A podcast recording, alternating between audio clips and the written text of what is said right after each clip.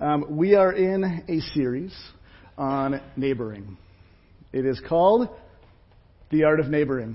Um, and we're working out of this book, also called The Art of Neighboring. Shocking. Um, and if you missed the first couple of weeks, uh, you can go online and listen to those. Uh, they're posted up there. Um, you will have to listen to me. I apologize. I'm filling in for Steve Mitchells while he's gone on his sabbatical. He'll be gone this whole summer. You only get me for four weeks. Sorry. Um, or maybe congratulations. Um, right now, um, he is preparing for uh, a month overseas, and he's going to be touring uh, through Africa in uh, South Africa, Tanzania, and then he'll be moving up into Europe in Slovenia and Austria uh, come next month. Um, so you can pray for them. Uh, Steve and Pam are visiting the missionaries that we support over there and spending some time in them being refreshed and rejuvenated and actually making some great ministry connections as well. So you get me. I'm Shannon. I'm one of the pastors here at Northview. Um, and the last couple of weeks we've been talking about neighboring, and today we are talking about uh, a particular aspect of neighboring, and that is joining their drama. Um, in rolling out this series, uh, we looked at the story of the Good Samaritan, and the question that was posed to Jesus in that story was, Who's my neighbor? And the whole premise for our series is that Jesus laid out this plan for neighboring that was broad. And we called that um, uh, a, a, kind of an extended version of neighboring. Um, uh, it's the graduate level neighboring. Um, and for our purposes, we said, okay, what if we bring that in a little bit and make that basic, kindergarten level neighboring?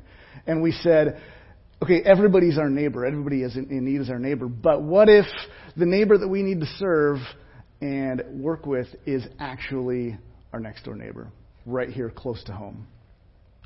And with that, we have these magnets that we've been pushing the last couple of weeks. Uh, and on it's a little diagram, and it's a grid uh, with your home at the center. Uh, and whatever your neighborhood might look like um, listed around that, that center spot that you're in and we said, what if you actually got to know your neighbors and um, listed out their names uh, and where they lived on that grid? And what if we went one step further and learned some things about our neighbors that we could also list underneath those names? And what if we went further than that and um, we're able to find out some deeper stuff? What are their hopes and dreams? Uh, what drives our neighbors? That was our challenge. I'll pose it again at the end today. Um, but really, we're talking about interacting with our neighbors to bring them from stranger level interaction through acquaintance level and on to relationship. So that's where we jump in today, is joining them in their drama. I remember one particular night uh, when I was growing up in Sequim over on the Olympic Peninsula. Uh, my family lived up in the foothills of the Olympics, kind of on the backside. We were in a heavily wooded area, uh, really rural, and um, it wasn't very heavily populated. But we did have neighbors. We had people at, uh, at the property above us and below us and next to us. And one particular night, um, we had just gone to bed. Uh, our bedtime was nine, so it was a little bit later, and um, there was a loud knock at the door. And my parents answered the door, and I could hear from my room um, loud voices weeping. Um, and as curious kids, we wanted to know something really bad going on. And so we crept out, and uh, our next door neighbor, uh, the woman, uh, had come to the door and was in a frantic state. Um, she was crying. She was obviously in deep emotional distress, uh, but she had red marks on her face as well. And um, through through understanding what was going on with her, um, it turned out that she had been um, hit by her husband in an, in an altercation, and had come across over to us just to seek help. Uh, my parents were, were EMTs and paramedics and had been part of the fire department for a long time, so they took care of her physical needs. Um, but then they call, helped helped her call the authorities, and her husband spent that night in jail. And it revealed something to me that um, has, has really stuck with me in a major way and impacted my relationships with our neighbors since then. That being a neighbor can be really messy and really difficult. That it's not always the, hey, how are you over the fence? Good to see you. Like what you're doing with your, your lawn. Um, that, that sometimes it's, it's deeper and scarier than that. Add to the drama there, um, around that time, uh, my dad um, didn't, he, he'd lost his job and was looking for work. The only, this was at a, at a tough time in the economy, the only place he could find to work was for the business that my neighbors owned. And so he worked for this couple in a very volatile situation, and it just compounded that, um, that drama. So this is where I'd like to jump into to Scripture a little bit, um, having prefaced this joining their drama and what that looks like. And I'm sure you have a lot of examples in your own mind um, of some of those dramatic moments in neighboring. But I'd like you to uh, join with me in turning to Luke 5, 527 through 31. And it's up on screen if you don't have it with you. And we'll read through this, this account. After this, Jesus went out and saw a tax collector by the name of Levi sitting in his tax booth. Follow me, Jesus said to him. And Levi got up, left everything, and followed him.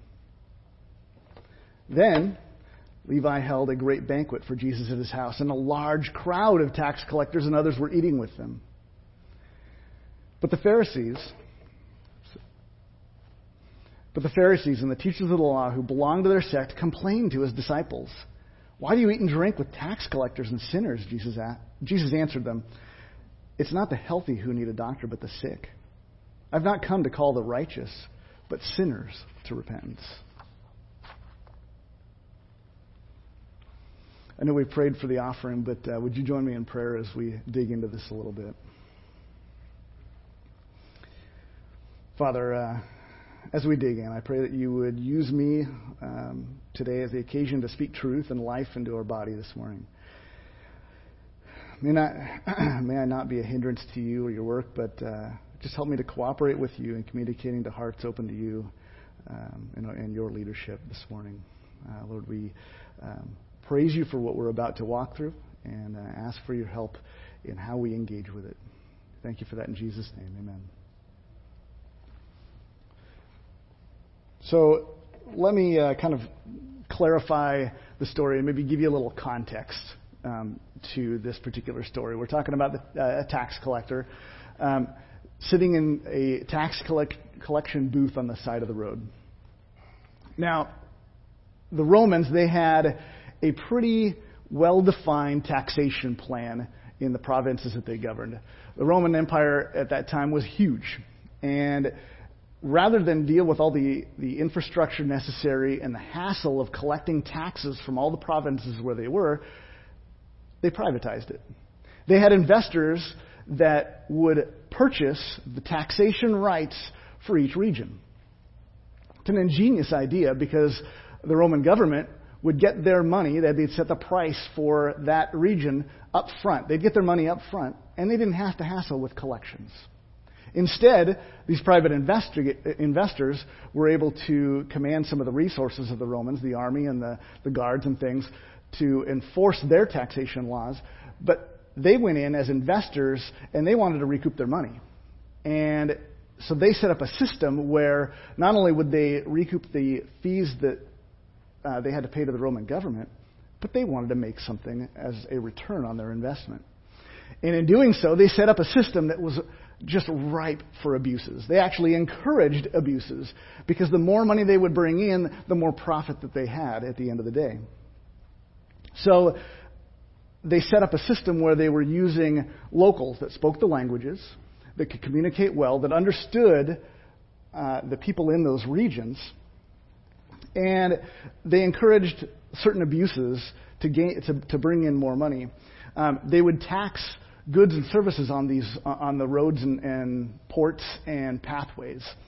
Um, they, they encourage taxation for simple things like the number of axles on your cart. Um, you could go and for the number of wheels on their cart.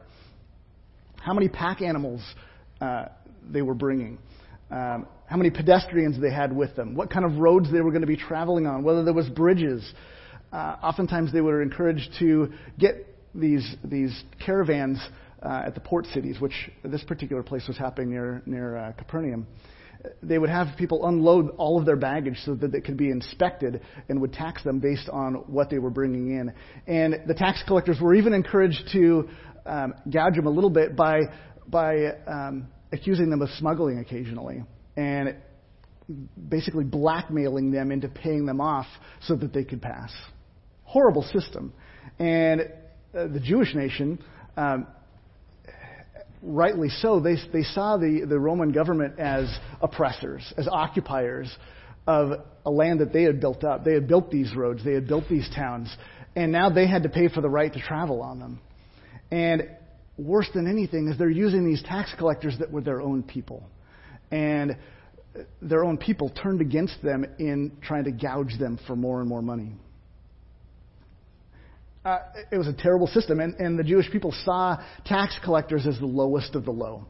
They weren't allowed to be witnesses uh, in court cases. They were certainly not allowed to, to judge cases, and they weren't even allowed to attend synagogue. They were seen as outside of God's grace. Reminds me a little bit of the Samaritan we talked about uh, two weeks ago. Now, these, these custom house officers, these tax gatherers, these guys were educated men.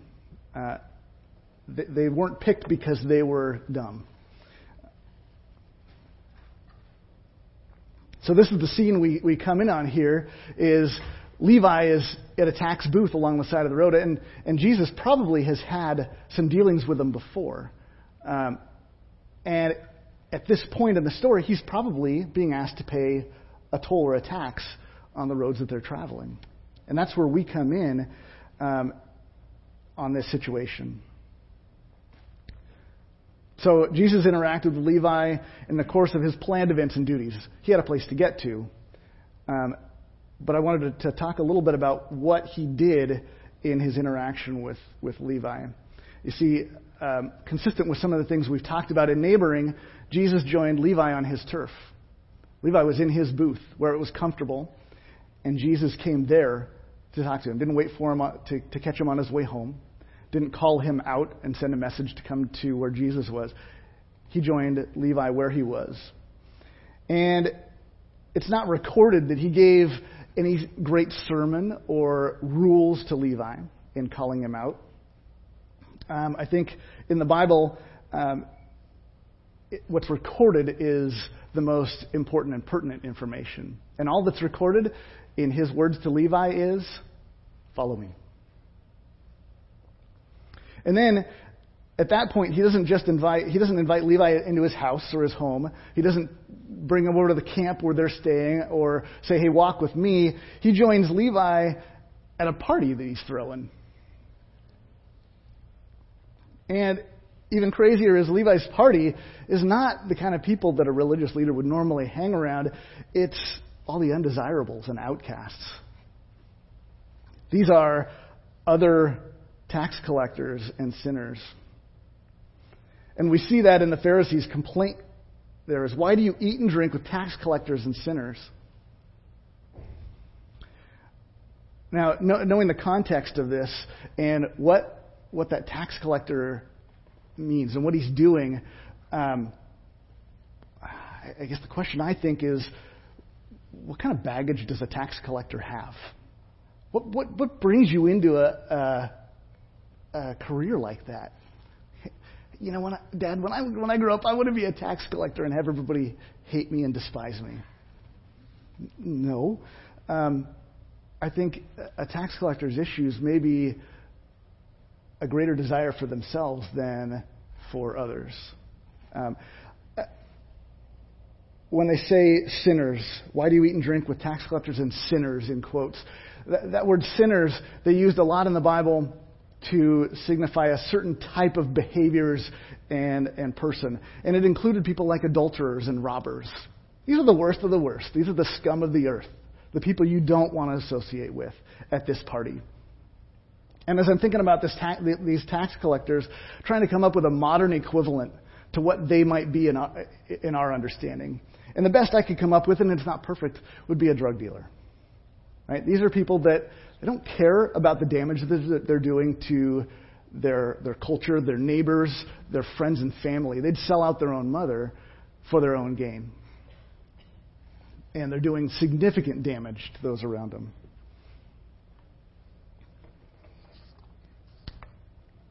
So Jesus is asked, um, Why are you eating and drinking with these people? Why, why, would you, why would you make yourself unclean by even meeting with them?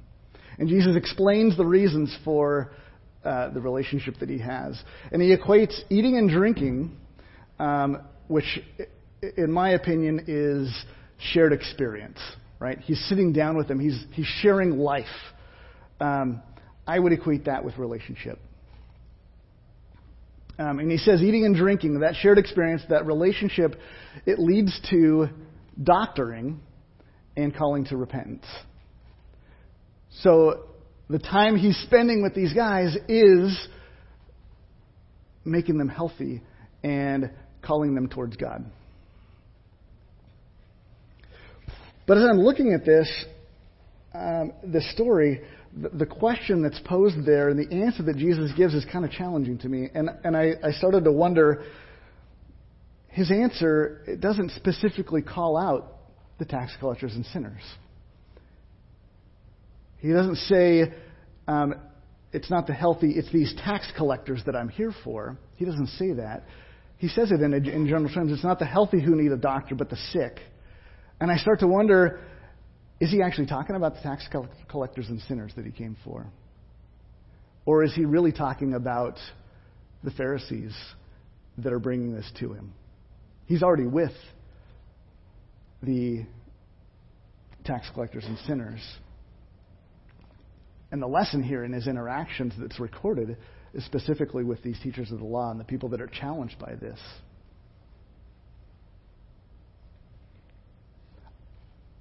I would think that he wants repentance from the tax collectors and sinners, certainly.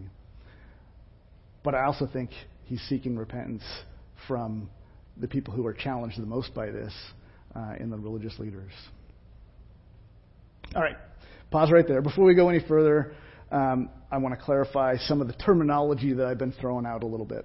So, what is relationship really? How do we know when we're in relationship with our neighbor? So, we, I, I keep throwing out this term relationship. What do we mean by relationship?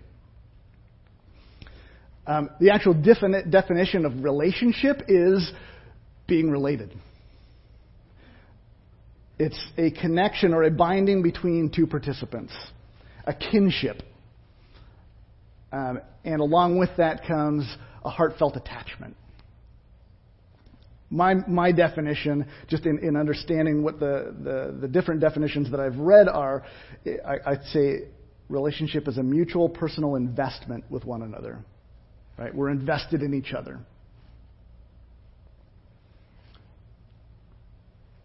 So then, how do we choose who we're in relationship with?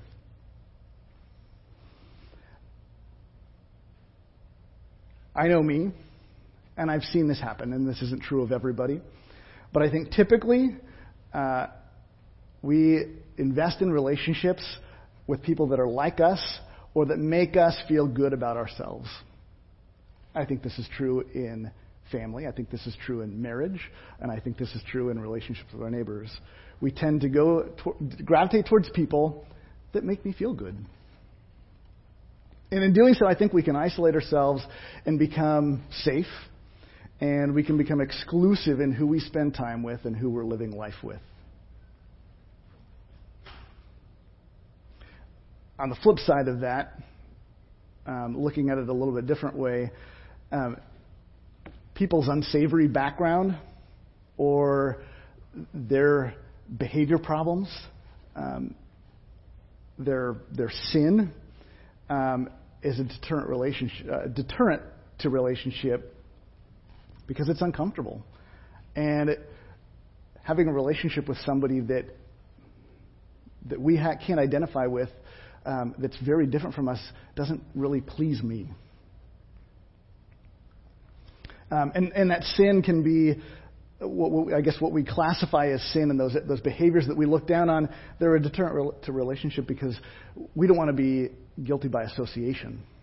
Um, and that's, that's where the Pharisees are coming from in this story.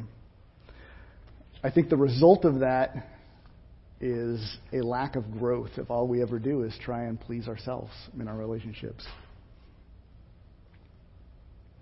So, going back to Jesus' explanation of his, his intentions and what, what his intent was in feasting with these undesirables, um, I'm, un, I'm left unsure of who the sick in need of doctoring really are.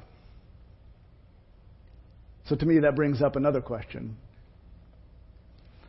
For us, what if building relationship with your neighbor wasn't for them, but was for you?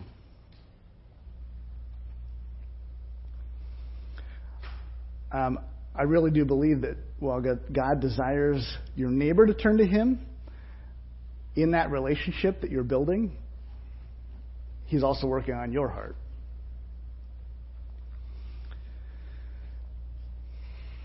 If you build a relationship with your neighbor, they're going to find something out about you. You're a sinner too. We call, we call, we call them the sinners. Uh, I mentioned to you my neighbors that uh, sit out on their back deck that overlooks our driveway in our backyard, um, smoking pot and drinking. Good old times. And it's easy for me to say, I don't want to be anywhere near that. That's not the kind of lifestyle I want to live, and I don't want my kids to have any association with that. But in doing so, I'm not necessarily focused on me and the fact that my sin is no better than theirs. That I carry a whole lot of baggage myself. We're sick with sin too.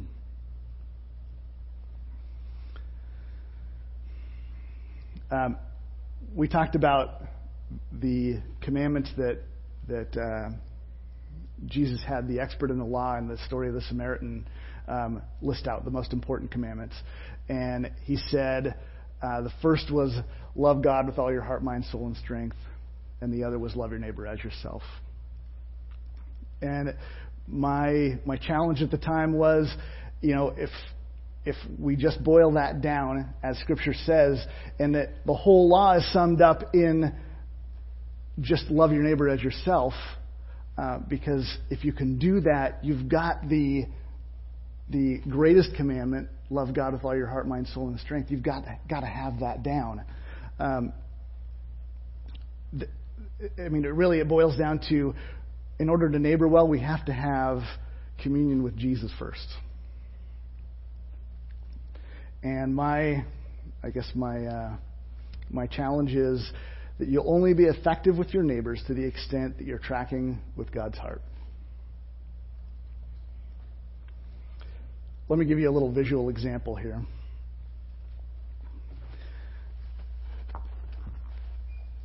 I've got a couple of stones up here. Um, and this stone is, well, if it was real, a real stone, it would have rough cut edges. It would be lumpy. This one's cast, sorry. It's, it's got all kinds of different facets to it. It's got sharp edges and irregularities to it. Um, but as it comes into contact with other stones, um, it, it begins to have some friction, and those rough edges and those sharp angles get worn off. And the closer that the friction, be, or the, the more intense the friction becomes, the closer they get together and the more that they start to link up to each other and have greater points of connection with each other. And, and interestingly, if you were to hold them straight up and down, one can support another. But as you turn it sideways, uh, actually the friction between them, those greater points of connection, keep them from separating. It kind of binds the pieces together in some ways, that, that friction between them. Um, and kind of that mutual support um, that friction causes, um, it supports against forces pressing upon it and any attempt to move or destroy it.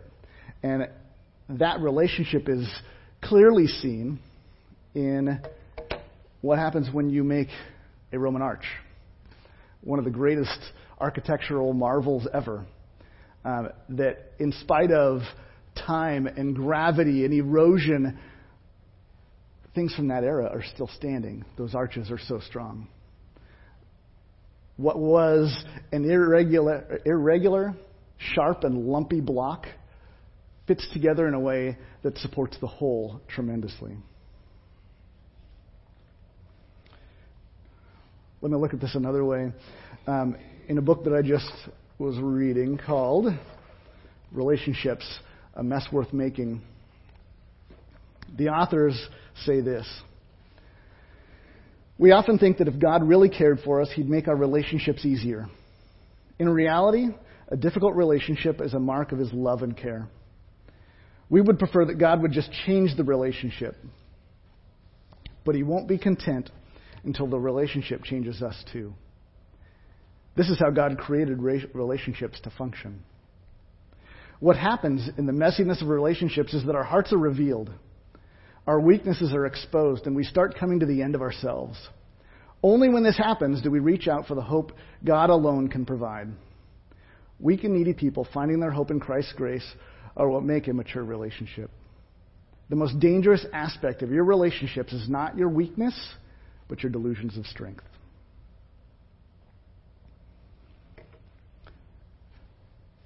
So that that object lesson with the blocks put into our terms.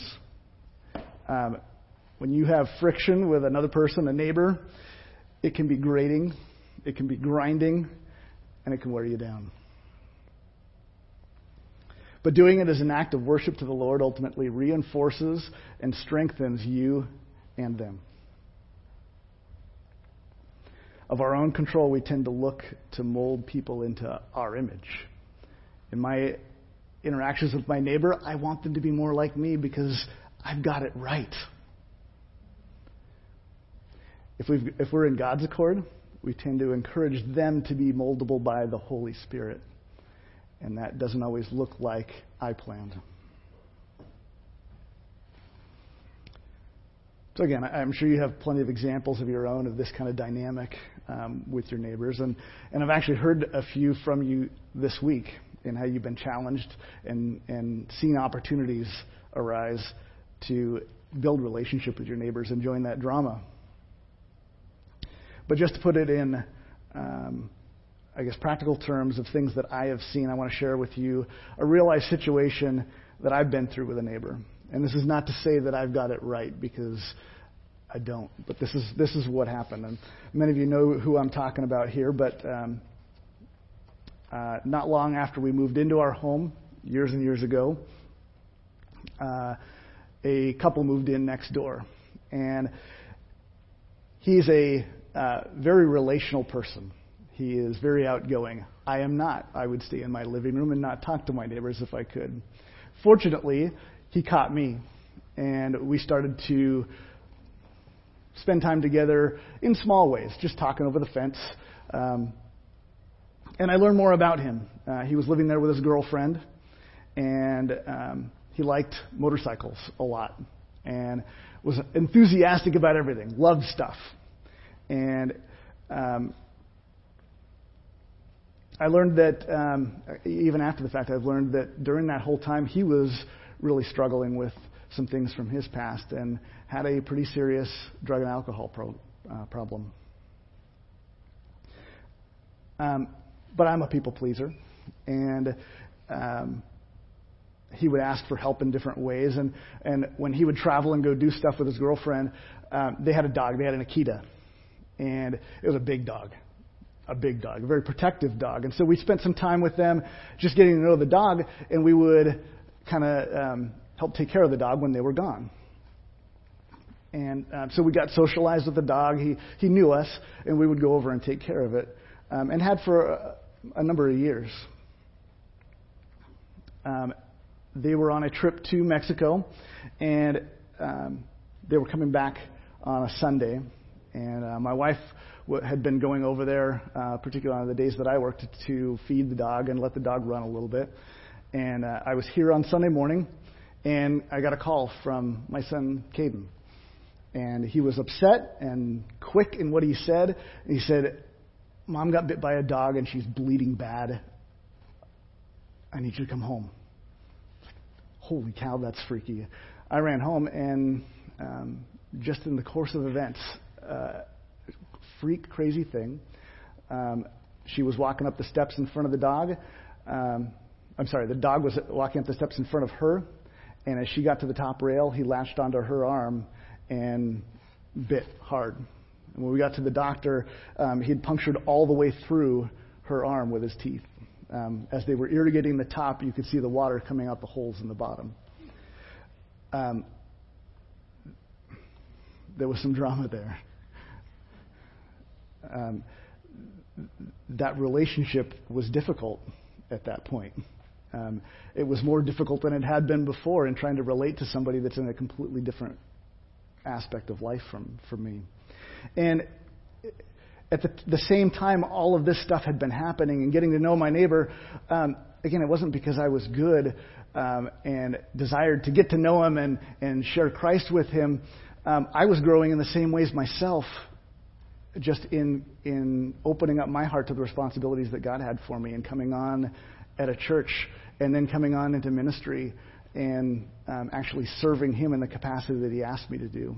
And as I grew in that capacity, He built in um, some of those pieces that served me better in neighboring. Um, as I cooperated with the Holy Spirit, He grew me in love, joy, peace, patience, kindness, goodness, gentleness, faithfulness, and self control.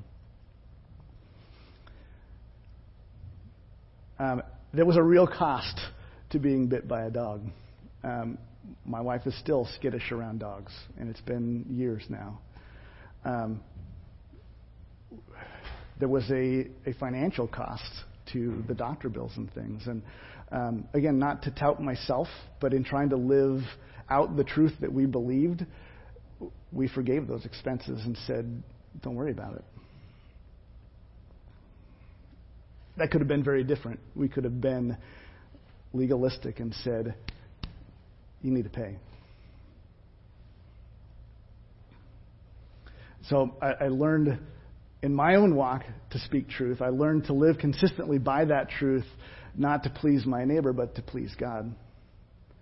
And as some of you know, Anthony, um, he called me up about a year and a half ago. And um, he had been married and went through a very, very difficult and dark time of his life and didn't know what to do. I happened to be in his phone still from seven years before.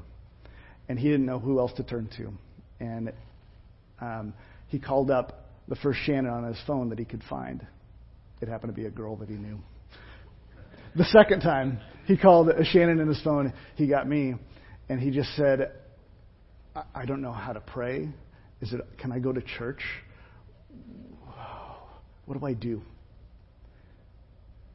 Um, fast forward to April of this last year, uh, he gave his life to Christ.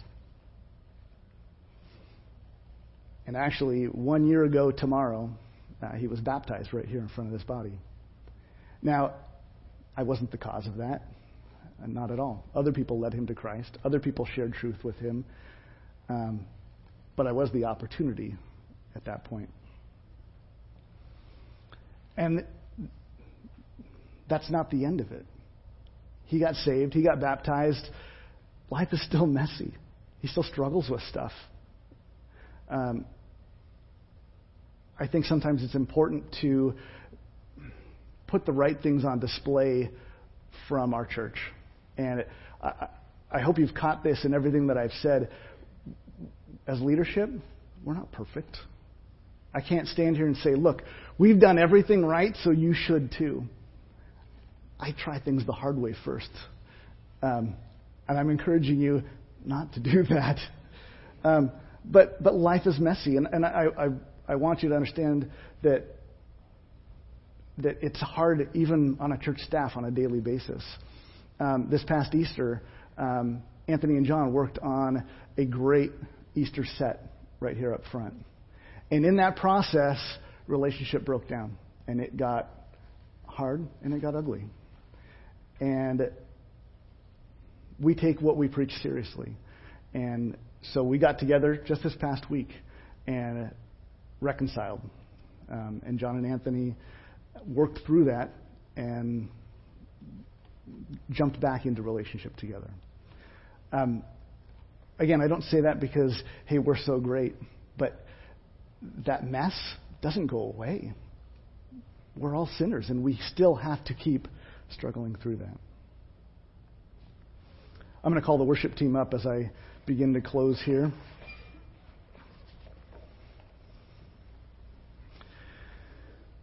And as I wrap up, I want to continue this challenge with you the magnet challenge. If you haven't received one of these yet, grab one at the back door on your way out. There's a table back there with these on it. I keep pushing this because this is really the helpful reminder and the first step in this process is who is my neighbor?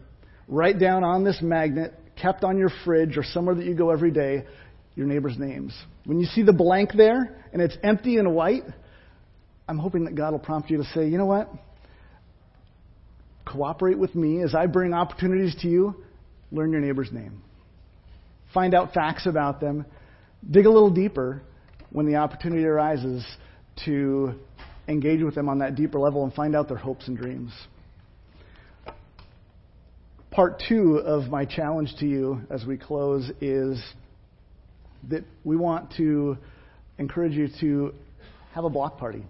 Just like Jesus got together with Levi, have a block party. Get together with your neighbors and start this process of joining their drama and getting to know them and living life not just for them, but for you too. If there's something that exists right now in your neighborhood, join it. If there isn't, start something new. But I think that that shared experience that you have in living life with somebody else, in eating and drinking together, is important. I think that's the beginning of fulfilling God's command to love your neighbor as yourself. We'll roll that out a little bit, uh, a little bit more specifically next week. Uh, but I do want to mention to you, if you have those kind of things going on, take a picture of what's going on. And we've got a uh, John Hayes helped us set this up. Uh, if you're on social media, we've got a, a Twitter hashtag. It's hashtag Art of Neighboring and View. And we'd love to have you post it there, and you can go yourself and see some of the other great interactions that are going on with our body. So I would just say this in closing. Um, if you do jump into that, if you do take that seriously and join us in those challenges, um, be prepared to have your space invaded so God can work on your heart, not just on theirs. Would you pray with me as I close? Father, I'm challenged by the need to reach out um, to my actual neighbor. In spite of seeing you work in the past, I still find it difficult to join others on their turf um, with just their drama and their messes, and to do that with your heart of love in doing it. Lord, please, please help us all to, to have our, our, our neighboring uh, overflow from um, the love that we have for you. Lord, we know you're at work. We know you're doing stuff. Um, we know you're going before us to prepare hearts. Um, and Lord, we just ask that you would prepare ours as well. Thank you for your model of love, for reaching us while we were still sinners. We pray that in Christ's name. Amen.